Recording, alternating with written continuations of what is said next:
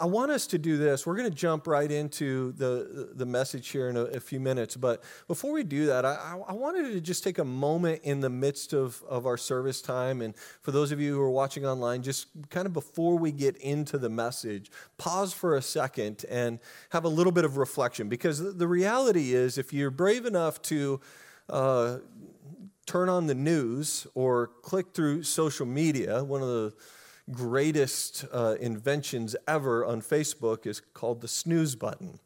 Um, so I've discovered this and am using this on an ongoing basis. But um, you know, I give people a chance to redeem themselves, but then I snooze them again. But um, n- not any of you guys or anybody watching online. These, are other people. Um, no, if you're brave enough to, to turn on the news or to see to scroll through social media, what you'll find is that uh, it's just a lot of bad news.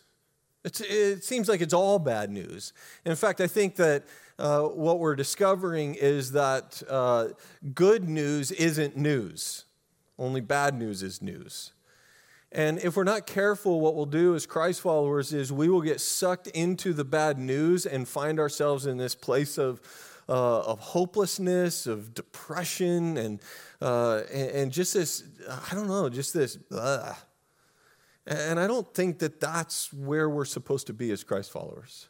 We're supposed to be light in the midst of darkness. We're supposed to be life to this world that we live in. And, and so I want us to just take a moment and, and reflect on the good things that, that God has done in our life. I want to read to you uh, from Psalm chapter 1, Psalms 105, 1 through 7. Give praise to the Lord, proclaim his name, make known among the nations what he has done. Sing to him, sing praise to him, which we've done this morning. Uh, tell of all his wonderful acts. Glory in his holy name. Let the hearts of those who seek the Lord, let them rejoice. Look to the Lord in his strength. Seek his face always. And remember the wonders he has done, his miracles.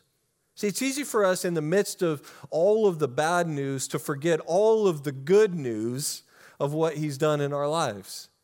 And so this morning, can we just take a second and uh, spend some time in reflection and prayer and think about the good things that He's done in your life? And if you're finding yourself in a season of your life where it doesn't feel like any good has come of this year, that's fine. But think back.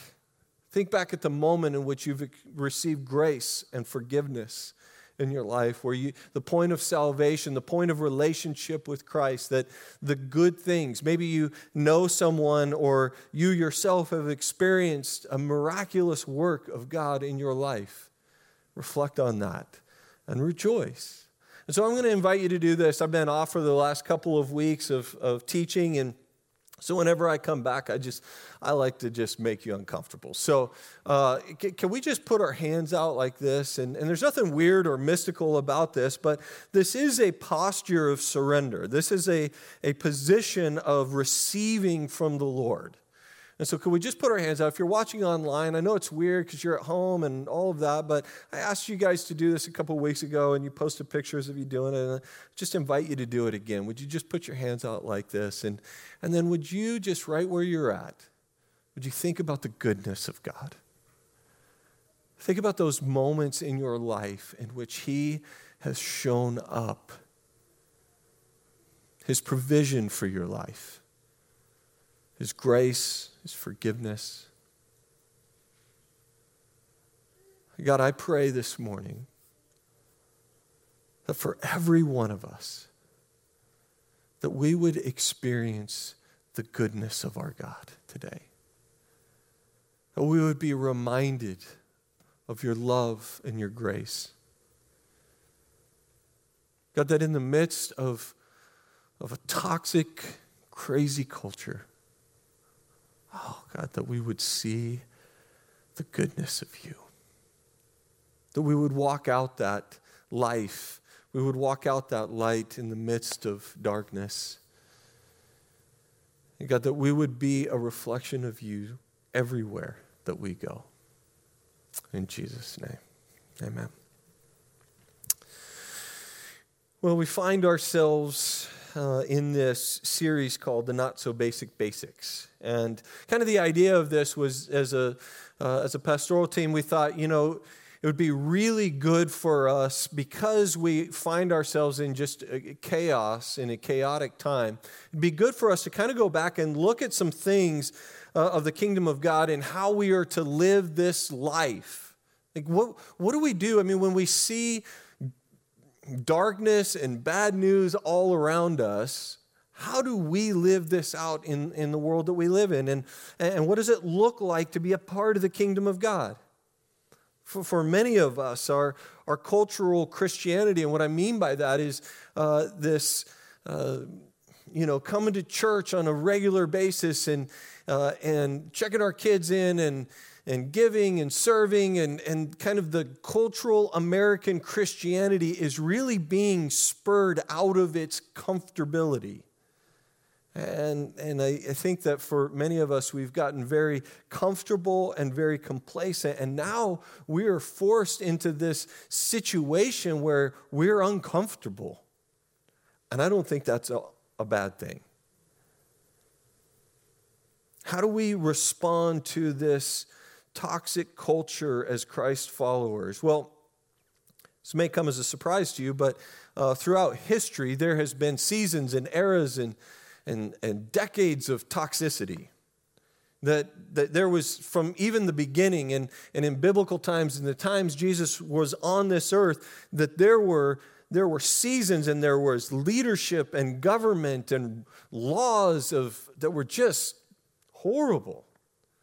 And Jesus addresses this with his disciples. He, he pulls his disciples up onto a hillside and he says, Listen, if you're going to live in this life, if you're going to be followers of me, then you need to understand what it means to live in the kingdom of God, to, to live that out in this world that we're in. And so he reads to them and he gives them really one of the most important sermons ever given in the midst of a culture that was toxic. He addresses his disciples in Matthew chapter 5, verse 1 through 7. And uh, as you saw in the int- introduction video, it's, uh, these are the blessed uh, verses. These are the beatitudes, the, the attitudes in how we are to live in this life. And uh, I'm about to read it to you in what's called the Passion Translation. And so it's going to sound a little bit different to you. But I, I, like the way that this is worded and gives us a little bit of a, a, a shift or a change in, in the language. It says, One day Jesus saw a vast crowd of people gathering to hear him, and so he went up the slope of a hill and he sat down. With his followers and disciples spread over the hillside, Jesus began to teach them. He said, What wealth is offered to you when you feel your spiritual poverty? For there is no charge to enter the realm of heaven's kingdom. What delight comes to you when you wait upon the Lord, for you will find what you long for. What blessings come to you when gentleness lives in you, for you will inherit the earth. How enriched are you when you crave righteousness, for you will be surrounded with fruitfulness. And then how satisfied you are when you demonstrate tender mercy, for tender mercy will be demonstrated to you. So in week one, we. Uh, we process through that verse of, of what does it look like to live in spiritual poverty? And, uh, and then pastor jay talked to us about blessed are those who mourn. And then last week lucy shared with us about meekness and that meekness does not equal weakness Today, we're going to talk about mercy. I know we're skipping over uh, the verse that says, Those who hunger and thirst for righteousness. In fact, somebody in between services said, You're messing with my OCD. This is not a, a, a list of things where first you do this and then you do this, and it's like all of it. We're doing all of it.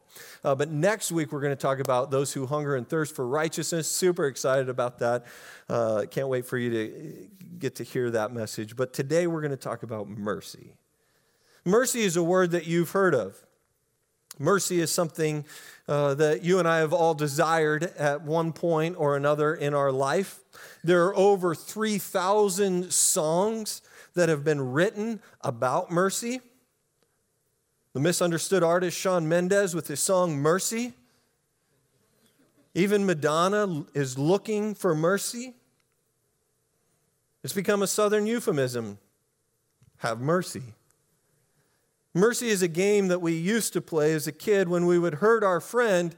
until they cry out, Mercy. First service was on it, they were on it. Obviously, they played it, and you were the one that had to cry out mercy. It's really a dumb game if you think about it. And how much of a friend is it that's hurt, anyways? But mercy is different than justice. See, if I'm accused of something I didn't do, then guess what? I want justice. I want, I want the whole world to know that I didn't do it. I want the whole world to know that what's being said about me is not true. I want justice for my life. But if you come to me and you tell me something that I actually did do, then I want mercy. I don't want to experience the consequences of what I did. Well, this morning, I just want to remind you that our God is a God of justice, but He's also a God of mercy that we have a just God, but we also have a God that is full of truth. When all is said and done in this life, when we find ourselves, uh, what Scripture talks about at the judgment seat, right? We are, we are, uh, we've died. We're at the judgment, and we look back on all of what we've done through e- the eternity, what, all of our life. And we, and we look at the sin of our life, we look at the, the mistakes and how we've hurt God. My guess is that not one of us in this room, not one of us watching online, will look at the judge and say, I want justice. I want justice for all of this. No, in reality, what will happen is we'll stand before the judgment and we will look at all of what's taken place throughout our life, and we will say, Lord, will you have mercy? Will you have mercy? Throughout the Old Testament, the theme that rings out is that our God is a merciful God. Scripture after scripture speaks of his mercies. Psalm 116:5, "The Lord is gracious and righteous; our God is full of compassion." His mercies are talked about in Deuteronomy and Chronicles and Nehemiah and throughout the book of Psalms, probably because David, of anyone, needed mercy. When we move to the New Testament and, and God's mercies are continued to be talked about, what we see is just this little twist to it. Because now it's not just in reference to our God, but it's in reference to us. Luke 6, 35 and 36. I just gave him verse 36, but I wanted to read both of these. But love your enemies and do good to them, and lend to them without expecting to get anything back. Then your reward will be great, and you will be children of the Most High, because He is kind to the ungrateful and wicked. And then in verse 36, it says, Be merciful, just as your Father is merciful. The New Testament continues to declare the mercies of God. But it's telling us that we, as Christ followers, as, as, as believers in Jesus, that we should be extending mercy just as our Father has extended mercy to us. Here's the bad news in all of this. The bad news is that if if we are told throughout scripture and we believe that, that because of what scripture says that we are to extend mercy to those who have like us, hurt our Heavenly Father, it means that people who are hurting us or have hurt us, that we are to extend mercy to them. And the truth is, is that no one in this room, none of you watching online this morning, are exempt from being hurt by someone else. None of us are immune to, to being hurt. It's just the reality of this life. So here's the challenge that we have to face someone has hurt us, and we know that we should extend mercy to that person because blessed are the merciful. But we have a hard time in our hearts doing it. And what I mean by finding mercy towards them is that that to that someone who hurt us, that we're not going to respond with what they may deserve, but instead extend mercy. It's hard to live a life of mercy. It's interesting to me that something that we so desire for ourselves is so difficult to extend to other people. Why is that? What is it about mercy and what is it about forgiveness that is so difficult to extend to other people, but we ourselves want it for ourselves? What is it about that? Well, I have some thoughts. I've got lots of opinions, but I also have some thoughts. And the first is this is that we simply just don't trust God to handle it. I know that sounds a little bit harsh, but the reality is, is if we find ourselves in a place where we're saying, I'm going to take a step back and I'm just going to let you handle it, God, there's a challenge there, isn't it? Because we know how gracious our God is. And there's a fear that if we take a step back and we say, God, you're going to have to deal with this. I'm going to extend mercy. God, I commit this into your hands. The concern is, is that he's not going to give them the punishment that we want him to give them. We don't trust him. We don't trust that his ways are our ways. And I know this may hurt your feelings, but they're not. We think, what if, what if God lets them off easy, at least in our eyes, like what we think the punishment? What if He lets them off easy? One of my, one of my core convictions in life uh, that I've discovered is that uh, justice is a core value of mine.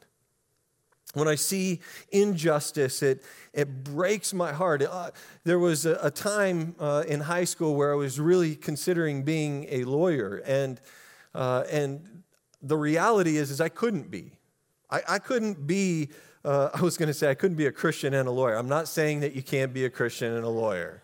Not saying those are oxymorons. I'm just saying I personally could not uh, reconcile my deep conviction of justice and my deep conviction of mercy.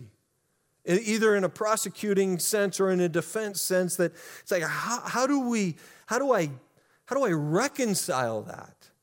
that when injustice takes place, there's just something that rises up in me. And so, when for me to take a step back and say, God, I trust you with this, takes a lot because I know what justice needs to be served and I'm ready to serve it.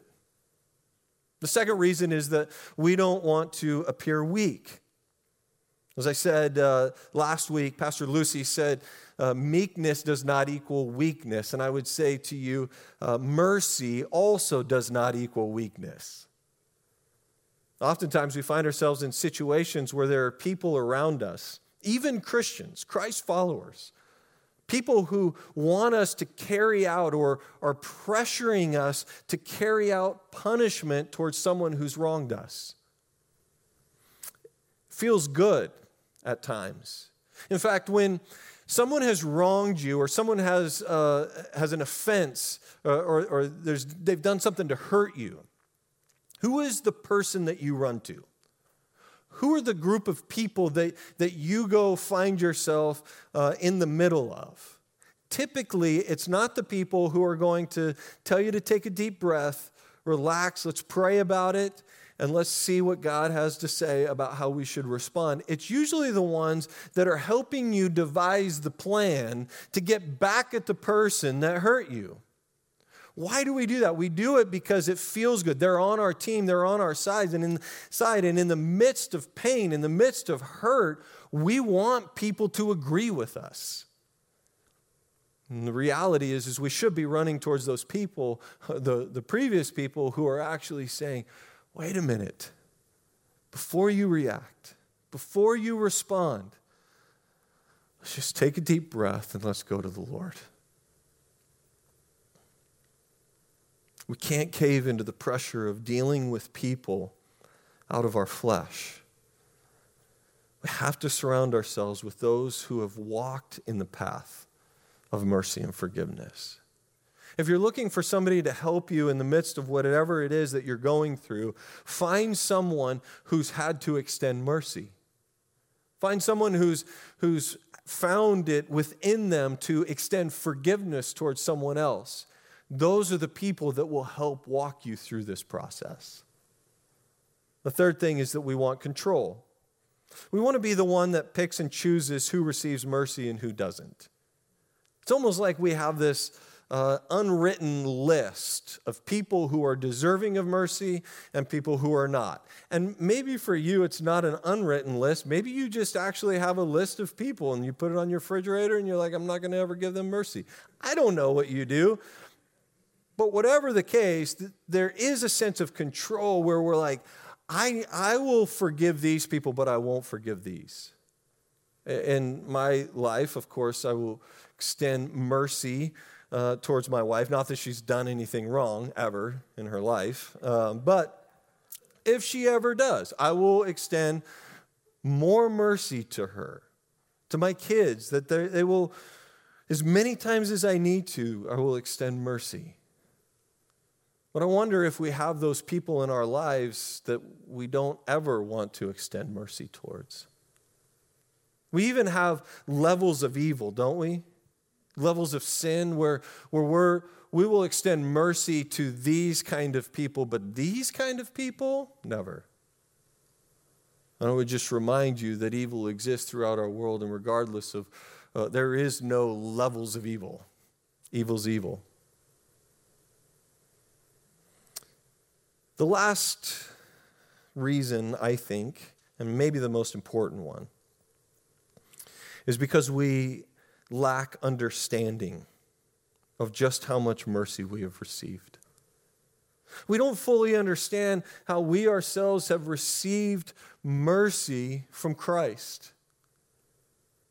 The religious, the self righteous people of the day, of Jesus' time, they were all gathering together in a house. And Jesus was there, of course, and, and they're bringing judgment towards a woman who uh, Scripture says is a sinful woman. We can, uh, we can maybe conclude what kind of sin, although I don't know that it really matters. It's just that this is a sinful woman, and everybody in the room knew it.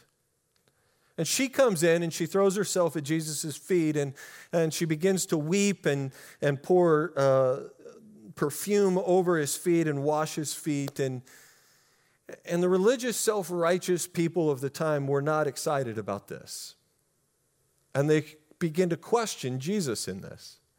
And Jesus, is, Jesus responds to Simon by saying this in Luke chapter 7. He says, Simon, I have something to tell you.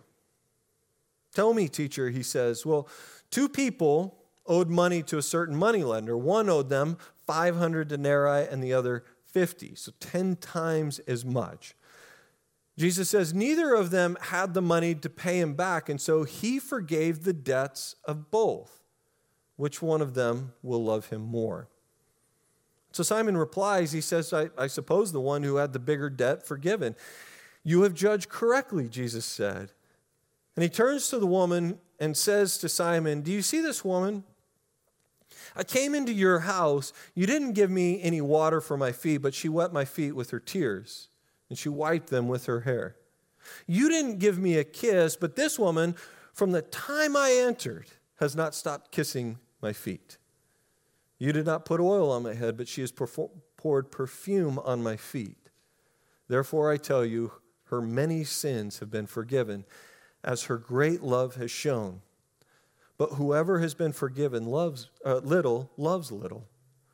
Then Jesus said to her, Your sins are forgiven. And the other guests began to say among themselves, more self righteous, judgmental things, like, Who is this who even forgives sins?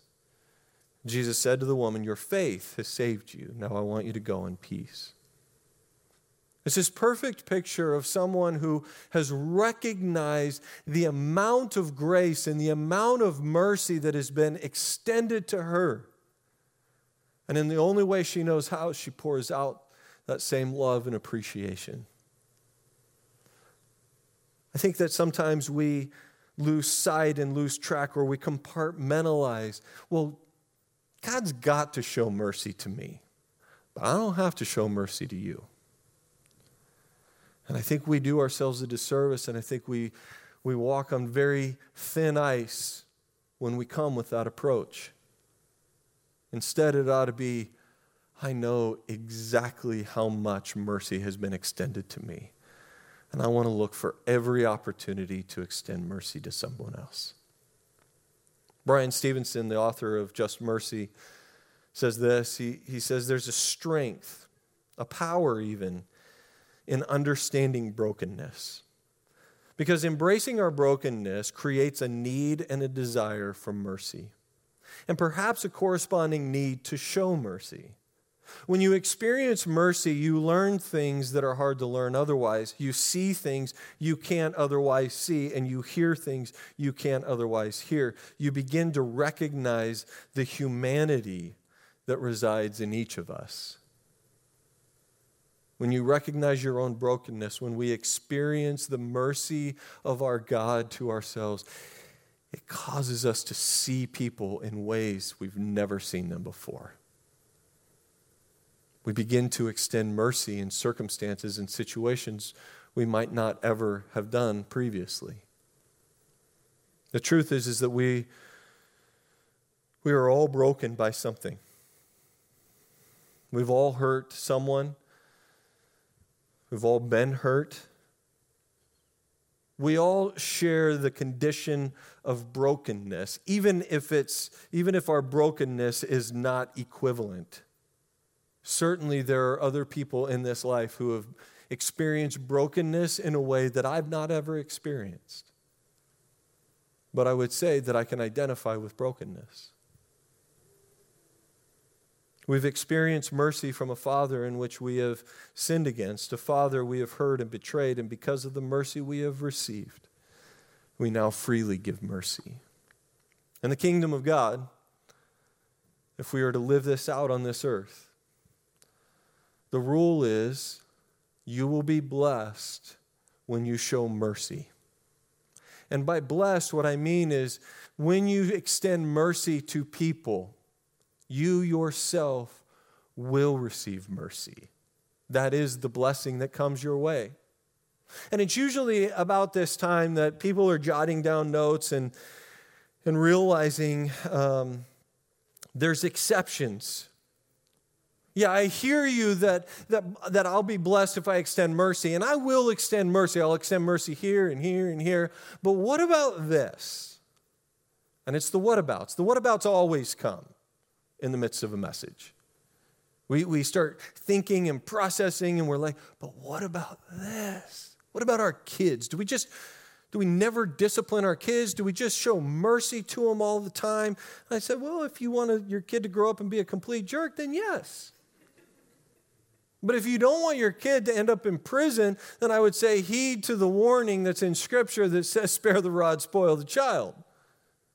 That, that the reality is, of course, there are circumstances and situations where there's still consequences, there's still discipline, there's still things that we are charged with in raising our children, of course.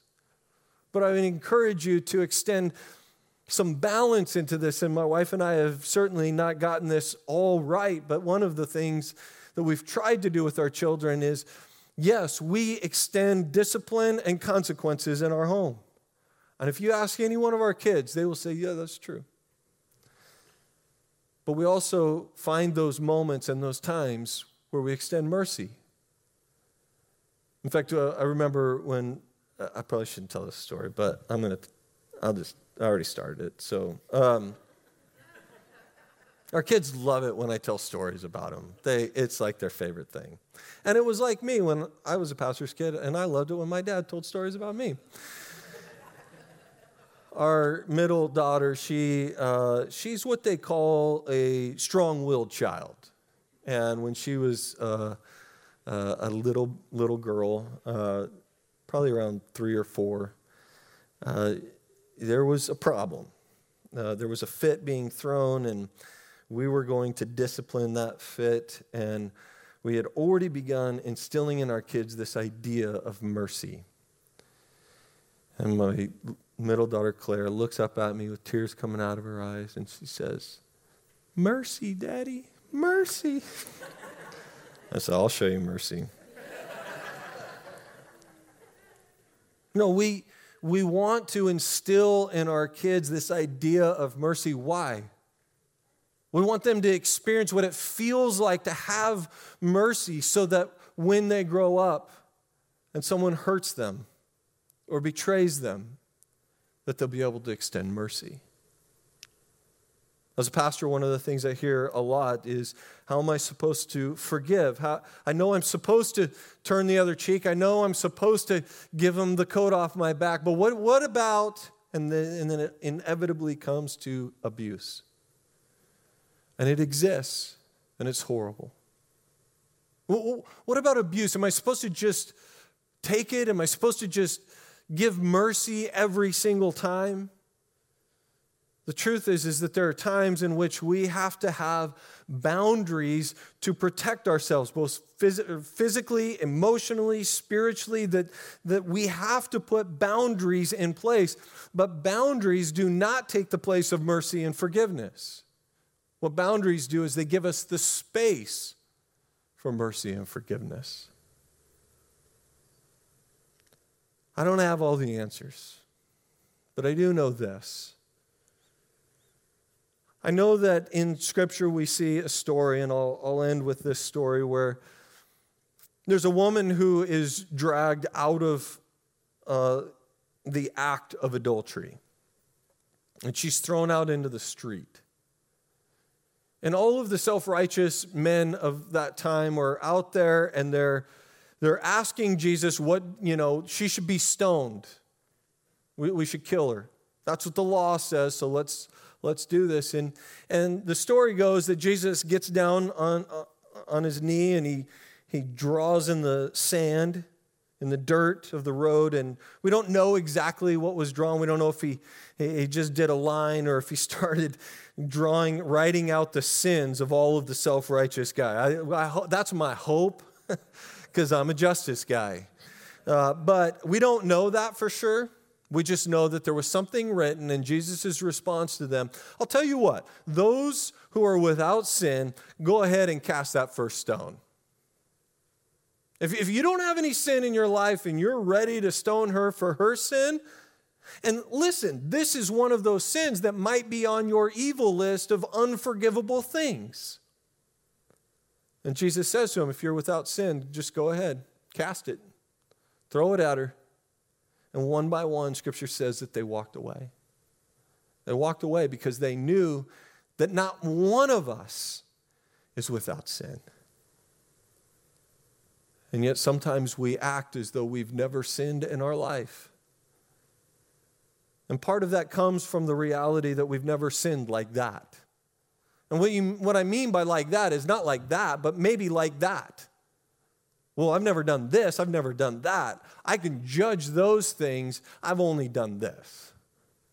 No, we don't get to be the judge and jury in this situation. Blessed are the merciful, and they're blessed because they will receive mercy. Let's pray.